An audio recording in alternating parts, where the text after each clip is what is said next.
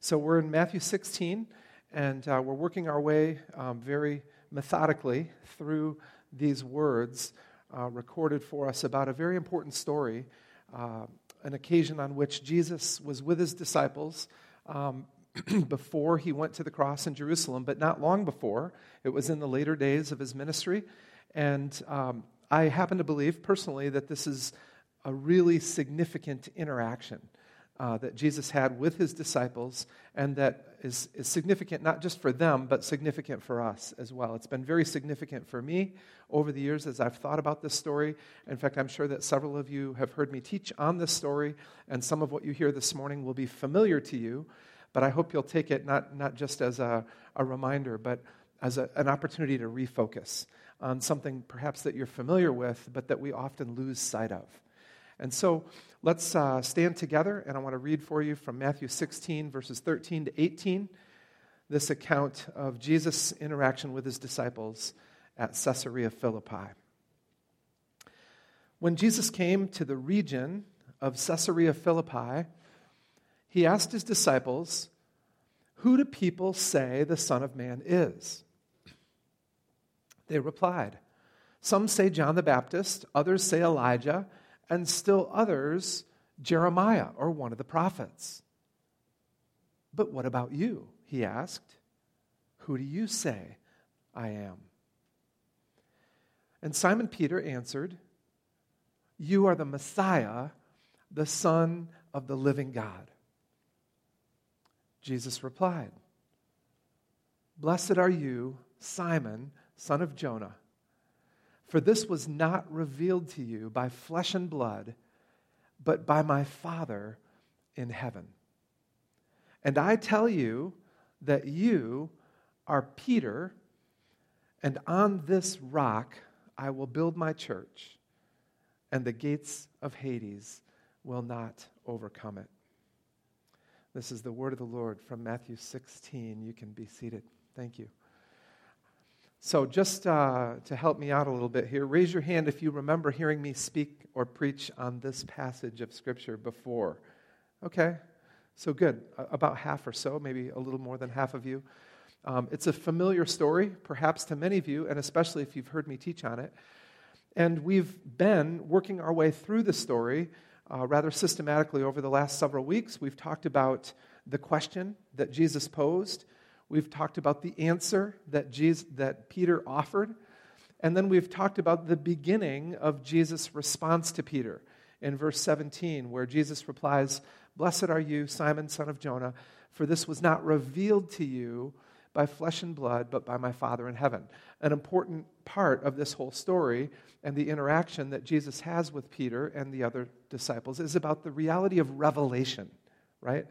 We don't come to recognize who Jesus is and what he's done for us just by our own intellect. It has to be revealed to us by the Father. And so, as we interact with other unbelievers, as we think about people that we might want to invite to church with us, we should be praying that God would reveal himself, that God would make himself known, that the power of revelation would be released into the lives of those who are yet to receive Christ and be connected to his church. So, this morning we're going to press on into verse 18 and then next week, we're going to finish the story uh, with a focus on verse 19, which I did not read for you today, but we'll come back to it uh, next week.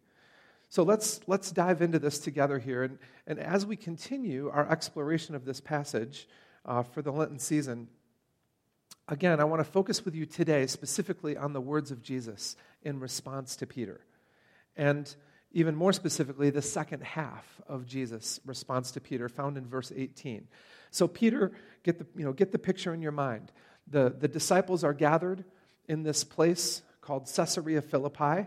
Uh, they're probably on location uh, somewhere near the picture uh, represented behind me, which is in Caesarea Philippi. We'll talk more about the significance of that location in just a bit.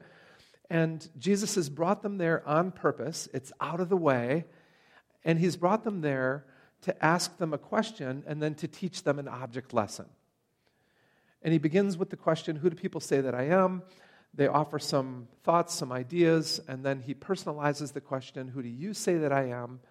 And Peter says, You're the Christ, the Son of the living God. And that brings us then to Jesus' response in verses 17 and 18. Jesus replied, Blessed are you, Simon, son of Jonah, for this was not revealed to you by flesh and blood, but by my Father in heaven. And I tell you that you are Peter, and on this rock I will build my church, and the gates of Hades will not overcome it. There are lots of key words to focus on in these two sentences, these two verses that Jesus speaks back to Peter in response to his confession. For example, many years ago, and some of you will remember this, um, the Lord spoke this promise to me. Uh, actually, it was about almost 18 years ago when we moved to Lansing to plant this church. Uh, I was obviously um, challenged at the idea of starting a church from scratch. How is this going to work? Is this going to work? Are we going to, you know, are we going to be able to actually do this and survive? Uh, will the church survive? Will we survive? You know, how hard is it going to be? What's it going to be like? What are the, what are the challenges that are going to be involved in beginning a new church? And I felt uh, at that time in my life, I felt a strong sense of God's calling to come here and to do this. I felt as if He'd spoken to us really clearly that this is where He wanted us to be and this is what He wanted us to do. But of course, I, I was not at the time without any anxiety about it. This was a big step of faith to leave our comfort zone in Holland, to leave our group of friends and the church where I'd worked as an associate pastor for 10 years. And so I was, I was really prayerful about it, um, but, you know, sort of fighting back um, a, a bit of anxiety about how it was going to play out. And at the time, the Lord drew my attention to this promise in verse 18. I tell you that on this rock I will build my church. Now, if you notice the emphasis that I just gave to two particular words in that sentence, they were the words I and my. Because it's a promise from Jesus. Jesus is saying, hey, it's not your church, it's mine. And you don't have to worry about building it. You have, just have to be a faithful servant. But I'm the one who will build my church, right? Honestly, I found that very encouraging.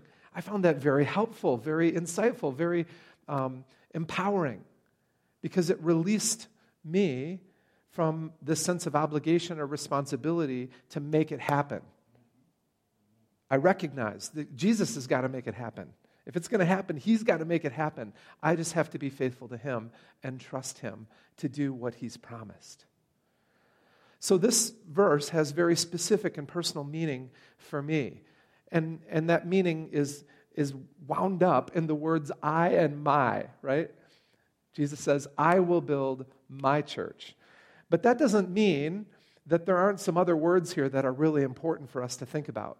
And the word that I really want to focus with you on this morning is the word church. I will build my church, Jesus says. Now, let's think about this for a minute here, just by way of introduction, before we dig in to what Jesus meant by that. Let me, let me invite you to think with me for a few moments about this idea, this concept, this word, church. Tell me if I'm, I'm wrong, but I, I think it's true that many people in our society today would say that the whole idea of church and the practice of church, whatever that is, is on the rocks.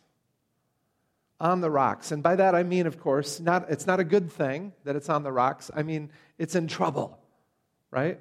If a ship is on the rocks, it's about to crash. We won't talk about drinks being on the rocks. That's a, the wrong analogy here. But, but if, a, if a ship is on the rocks, it's about to crash. It's in, it's in a rough place.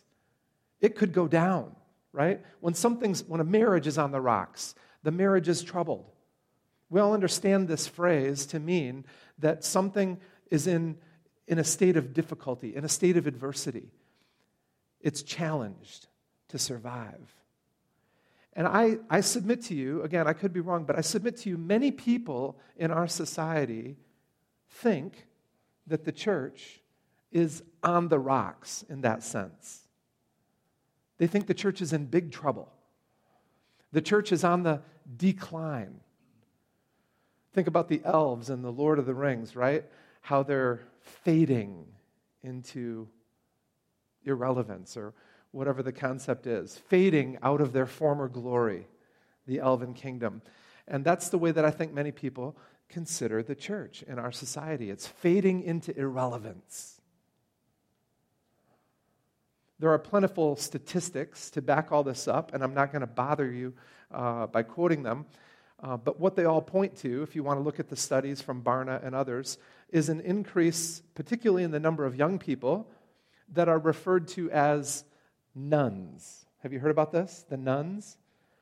I mean, N O N E apostrophe S, the nuns, not N U N S, not that kind of nun, right? Nuns as in no religious affiliation.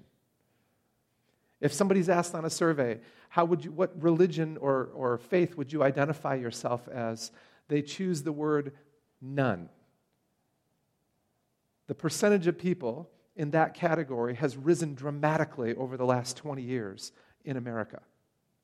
There are many more, particularly young people, who identify themselves as having no religious affiliation than there used to be a few generations ago. Here's an example of how, you know, all, the hand wringing that's going on. I came across an article recently titled with this attention grabbing headline. Tell me if you'd want to read it or not.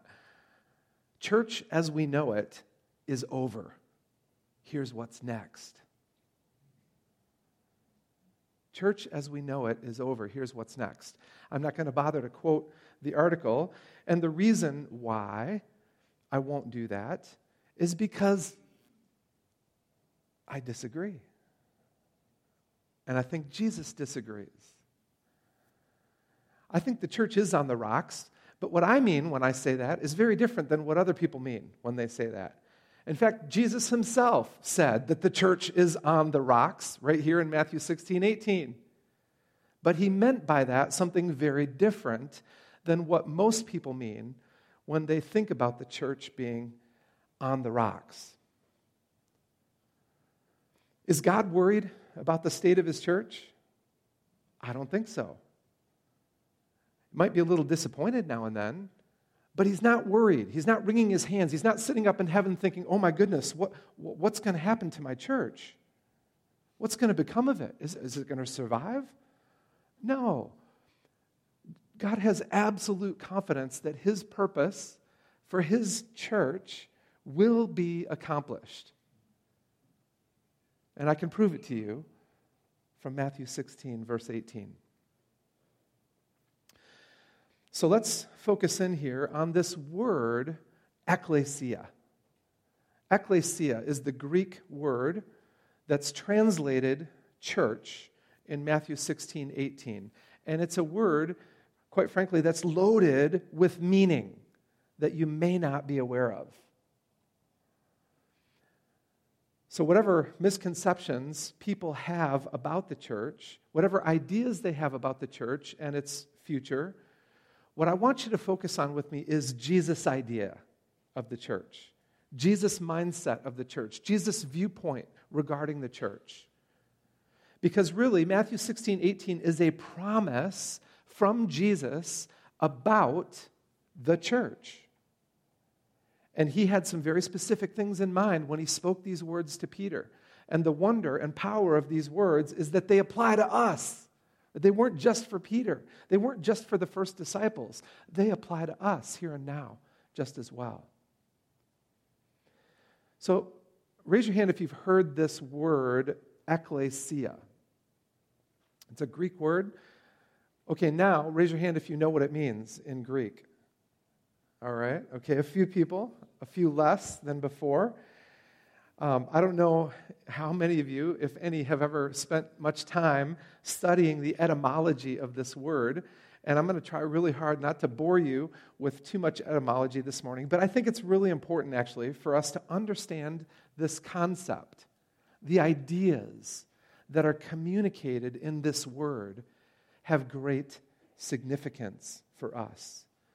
Because if we don't think about the church in the way that Jesus thinks about it, something's wrong. We're going to have a hard time living up to what Jesus has in mind for us. So here's what I want you to start with, right? Ecclesia was originally a select group. Elliot, if you'd go to that first point for me. Ecclesia was originally a select group of citizens called out from the rest and assembled together to help govern and serve their community. Now, notice something very specific about this definition that I've just given. There's no religious or spiritual significance to it at all. In other words, what I'm saying is that this word, as it was originally used in Greek, had no spiritual significance. In fact, it was a political word, a civic word. It was a word that was used to describe an assembly of citizens in, in the ancient Greek city states, like Athens, for example. And this use uh, was common in about, oh, 600 BC. So, in other words, 600 years or so before the life of Jesus, 600 years before Jesus spoke this word, this word was commonly being used among Greek people to refer to a group of citizens that were called out from the general population and assembled together to make decisions and to help govern and serve the community that they represented. That's the original context of this word, ecclesia. So it referred specifically to an assembly of citizens called out from among the general population and gathered together for the purpose of discussing and conducting public business. Again, it was a political and civic term, not a spiritual term. So the assembly of the ecclesia was actually one of the first political experiments in democracy that the face of the earth had ever seen.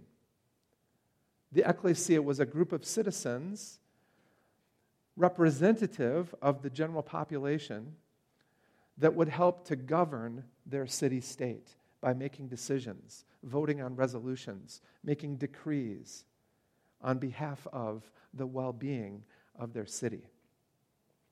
If it helps, you can maybe, uh, maybe it doesn't help actually, come to think of it. it. But if it helps, you can think of this as a, as a larger than normal city council of sorts. And perhaps now that I say that, you understand why I'm not sure if, it, if it's helpful to think of it that way, because not all city councils have a great image, do they? Just a side note.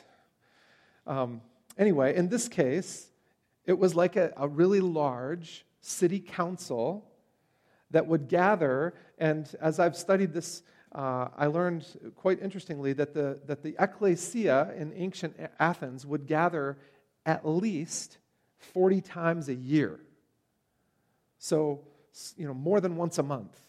Not quite once a week, um, but a good number of times. More than once a month, this group would gather on behalf of the city state that they represented to govern, to make decisions to vote, to discuss, to debate, and to, to lead and serve the community that it represented. So, to summarize then, in ancient Greece, an ecclesia was literally a gathering of those summoned to exercise governing authority on behalf of their city. Think about that. Three, three key principles that are kind of hidden in this um, example uh, from the Greek language. The Greek classic Greek ecclesia was a select group of citizens, number one, that was called out from the rest, and there's etymology even behind that. The word ecclesia is a compound of two segments, ek, which is a preposition, preposition meaning out of, and kaleo, which is signifying to call or to call out, is the meaning, literally, of the word.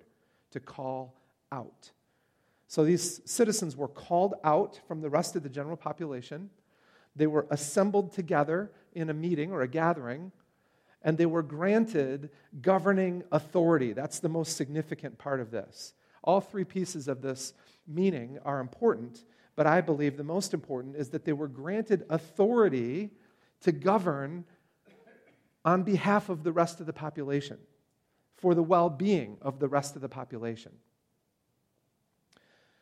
Now, so that's the backdrop. 600 years before the life of Christ. That's the way that this word was being used. Then, we're going to fast forward a couple hundred years to around 300 BCE, 300 years uh, before the life of Christ. And you'll find that the same word, ecclesia, was, was given a new twist, a new meaning. Because it was used at that time in the Septuagint by the translators of the Septuagint, which, if you're not familiar with that, is the Greek version of the Old Testament. So, of course, the Old Testament was originally written in Hebrew. Then, in Greek society, it was translated from Hebrew into Greek. And when the Greek translators, the Greek Jews, went to translate the Old Testament from Hebrew to Greek, they had to figure out well, what word are we going to use when God calls together a sacred assembly of his people. And they chose the Greek word ecclesia. So at that time, about 300 years before the life of Christ, the word began to take on spiritual significance. It still had all of its political meaning as well. It still had to do with being called out, assembling together, and governing. But in this case, it was what was added to all that was a spiritual significance. This is not just an assembly apart from God, a secular assembly or a civic assembly. This is a sacred assembly in the presence of God with God to make decisions on behalf of the general population of God's people. So, in this case, the meaning shifted then to include spiritual purposes as well as civic purposes. In this later context, the word took on the meaning of a, a, sacred assembly. Not just a civic assembly, a sacred assembly, in which representatives of God's people would gather before Him both for worship and to deal with the official business of their community, to make decisions on behalf of the rest that were in the best interests of God's kingdom. So, for example, the first instance of this particular word used um, in the Old Testament, the Greek translation of the Old Testament, comes to us in the Law of Moses from Deuteronomy chapter 4. Listen to this passage and think about three references, three uses of the word ecclesia in this context. And I'll just insert them for you so that you'll kind of understand where they would come and um, where they belong, even though you can kind of follow along behind me uh, on what the NIV translation says in English. So Moses wrote, Only take care and keep your soul diligently, lest you forget the things that your eyes have seen, and lest they depart from your heart all the days of your life. Make them known to your children and your children's children, how on the day of the ecclesia before the Lord your God at Horeb, the Lord said to me, ecclesia, the people, to me, that I may let them hear my words, so that they may learn to fear me all the days that they live on the earth, and that they may teach their children so. And you came near and ecclesiaed at the foot of the mountain, while the mountain burned with fire to the heart of heaven, wrapped in darkness, cloud, and gloom. Then the Lord spoke to you out of the midst of the fire. You heard the sounds of words, but saw no form. There was only a voice. And he declared to you his covenant, which he commanded you to perform. That is the Ten Commandments. And he wrote them on two tablets of stone. And the Lord commanded me at that time to teach you statutes and rules that you might do them in the land that you are going over to possess. Okay, so in this passage from Deuteronomy 4, there are three different uses, three references to that Greek word ecclesia when the Hebrew gets translated into Greek. And in each case, they represent two, two of them in noun form and one in verb form. They represent a sacred gathering of God's people in his presence. And in this case specifically, the, the sacred assembly on which God made covenant, the covenant of the law, with his people at Mount Sinai, where he gave them the Ten Commandments. So that's the first use of the word ecclesia in the, in the Septuagint. And then it's used multiple times after that throughout the Old Testament to refer, again, to a sacred assembly of God's people in his presence. Listen to the conclusion of one biblical scholar regarding the significance of this term as it's used throughout the Septuagint, the Old Testament. He writes It's evident from the use of ecclesia in the Septuagint that the word held a deep significance for Greek speaking Jews. The ecclesia of the Lord was the covenantal assembly of Israel. This body, when assembled, worshiped God appealed to God, repented to God, and made choices for the nation as a whole. To stand in the midst of the ecclesia was a significant responsibility. Not all who dwelt among the Israelites could enter the ecclesia, but to fail to come together in the ecclesia was a serious breach of duty for those who were eligible to participate. So I want you to hear in that explanation, that definition, the honor that's communicated about the privilege of coming together to assemble as part of the ecclesia in the presence of God. This was serious. This was a great honor. This was a great privilege. This was a great responsibility. And the Jewish people understood that term and the use of that term to represent a reality that, that they were expected to step into willingly, joyfully. We come together to worship God. We assemble together as those who've been called out from the general population by God to do business with Him on behalf of the world. And here, of course, we see the same three ideas from the Greek political use of the word that are still at play. This group is called out by God, they're assembled together by God, and they're given authority. They're granted kingdom authority to do business with God on behalf of the general population. But that's not the end of the story. Okay, one more step here in our journey through history brings us all the way back now to the life of Christ and the first use of this word by Jesus, which is Matthew 16, 18. First time Jesus utters this word comes in the context of this encounter with his disciples at Caesarea Philippi. And so I want you to think about all the meaning behind the word historically when Jesus says it in this context. And then notice what he adds to all that. Notice what he changes about all that. Everything that was there before is still there, but Jesus is now adding something else to the meaning of this word. What does he say? On this rock, I will build my ecclesia, and the gates of hell will not prevail against it. That's an amazing statement. That's a powerful statement. That's a promise from the lips of Jesus that holds great meaning for us. And part of what it means has to do with how we think about church. What is the church? Is it a building we go to? Is it a time that we meet? Is it an order of service or things that we do, religious routines and practices? No. We, we think of all those things and we use the word church to refer to all those different things, but it's none of those things.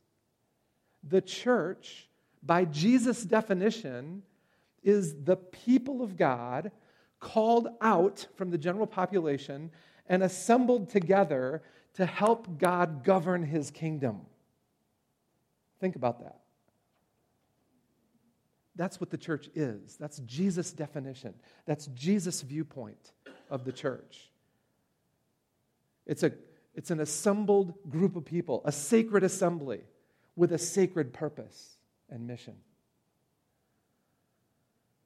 And that's, friends, that's what the church is meant to be understood as. It's not a building, it's not a prescribed set of religious activities, it's a sacred assembly of God's people to do business with Him. So I remember, and some of you probably have, will remember as well, um, learning this little song when I was a kid, going to Bible school, right? Or, uh, you know, vacation Bible school or whatever, Sunday school. Uh, and there's these great actions that go with it, right? You remember this, right? Here's the church, here's the steeple, open the doors, and see all the people. You remember that, right? And uh, um, here, I, you, some of you have heard me say the, the punchline before. Um, here, here's the bad news that little song is entirely wrong theologically. I mean, it's fun to learn and it's memorable, and kids you know, around the world probably know that little song and all the actions that go with it. But really, if you want to be theologically correct, it should go like this Here's the building, here's the steeple, open the doors, the church is the people. The church is the people. We are the church. We don't go to church, we are the church. The church is not the building, the church is the assembly, the sacred assembly of God's people to do business with Him on behalf of the well being of our city. And so, what I'm saying is, this is really important for us to understand. This is really important for us to think about because of the culture we live in and all the mindsets that people have about church. We have to know who we are and what we're called to do and be. We have to know how important this is. We have to know how valuable this is. We have to know how powerful this is. If we don't know these things, then we'll slide, we'll, let, in our own minds, you know, let the church kind of fade into irrelevance as well. Oh, well, it doesn't matter if I get up and go to church next week. You know, no big deal. Who cares? Who cares if I come once a month instead of every week? No big deal. Well, wait a minute. Yes, it is a big deal. And I'm not trying to ride on you if, if that's your habit. Now, don't get the wrong idea. What I'm saying is, I want you to understand Jesus' mindset about the church. It's a sacred assembly of God's people called out from the world to do business with God. And when you see it that way, what else could be more important? It's, it's huge.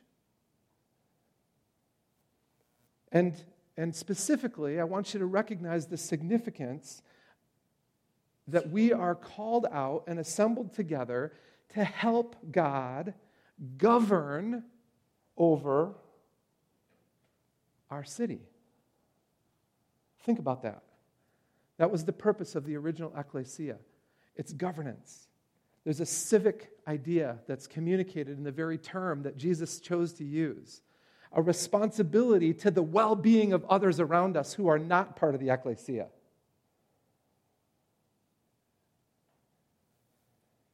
So, what all this tells us is that despite its shortcomings and failures, despite all the negative impressions that people have, the church, the ecclesia of God, was Jesus' idea in the first place.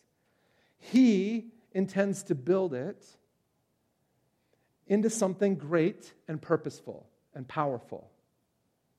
It's a sacred assembly of His people gathered together for His purposes to be served. In other words, Jesus intends to use the church in our lives to accomplish His good purposes.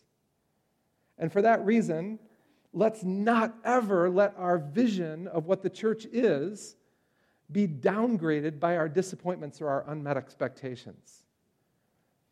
Let's allow our vision of what the church is to be upgraded by what Jesus said about it and what he intends for it to become.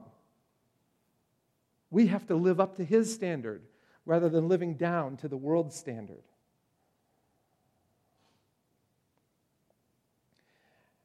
And that brings me then to two quick things. We're going to focus on this some more next week, so I'm going to come back to it because our time is just about up. But just quickly, I want you to recognize two other things in verse 18 that Jesus said about the ecclesia. First of all, he said the ecclesia, or called out assembly of Christ followers, is built upon a firm foundation of solid rock.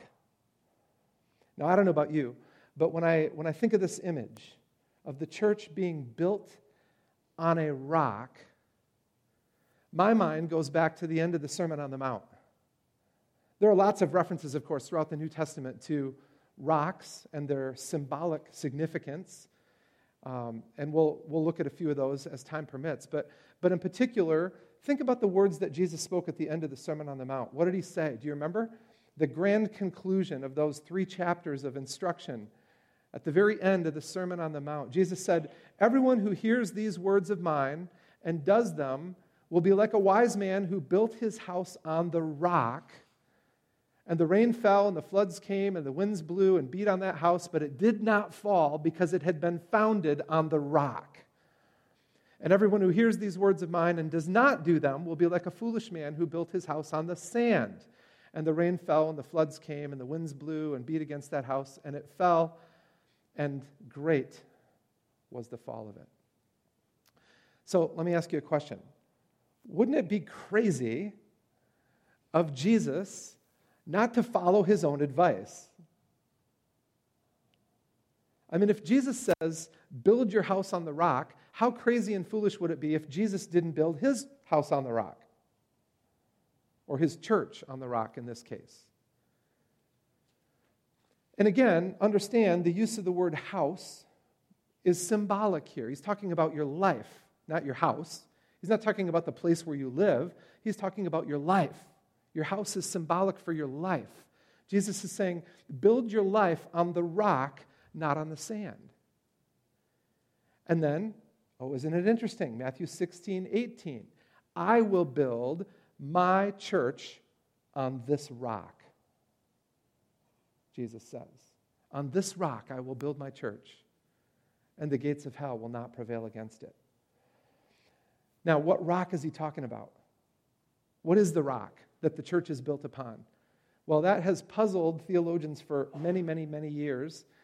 And there are actually four different interpretations of what the rock is. And um, again, just for the sake of time, I'm going to cover this really quickly because I'm sure many of you are familiar with it. Uh, we've talked about this before. The first option is that the rock is Jesus himself. The second option is that the rock is Peter. In fact, the name Petros, Peter, literally means rock. The third option is that the rock is Peter's confession of faith. And the fourth option is that the rock is the rock of the gods, which is right where they were standing when Jesus said these words. Which one is it? Well, guess what? Jesus is so clever and wise that I believe it was all four at the same time. This is an incredible play on words, right? When Jesus says, On this rock I will build my church, which one of those four things did he have in mind? I think he had all four in mind. I think he understood that the church, the ecclesia, the assembly, the sacred assembly of God's people, would be built upon all four of those things. It would be built upon him, Jesus, the chief cornerstone, right? It would be built upon Peter, the first among the apostles and the prophets who are referred to as living stones, who built the foundation of God's church in Ephesians 2. It's built, of course, upon Peter's confession of faith, which applies to all of us and makes all of us stones in the hands of God, living stones.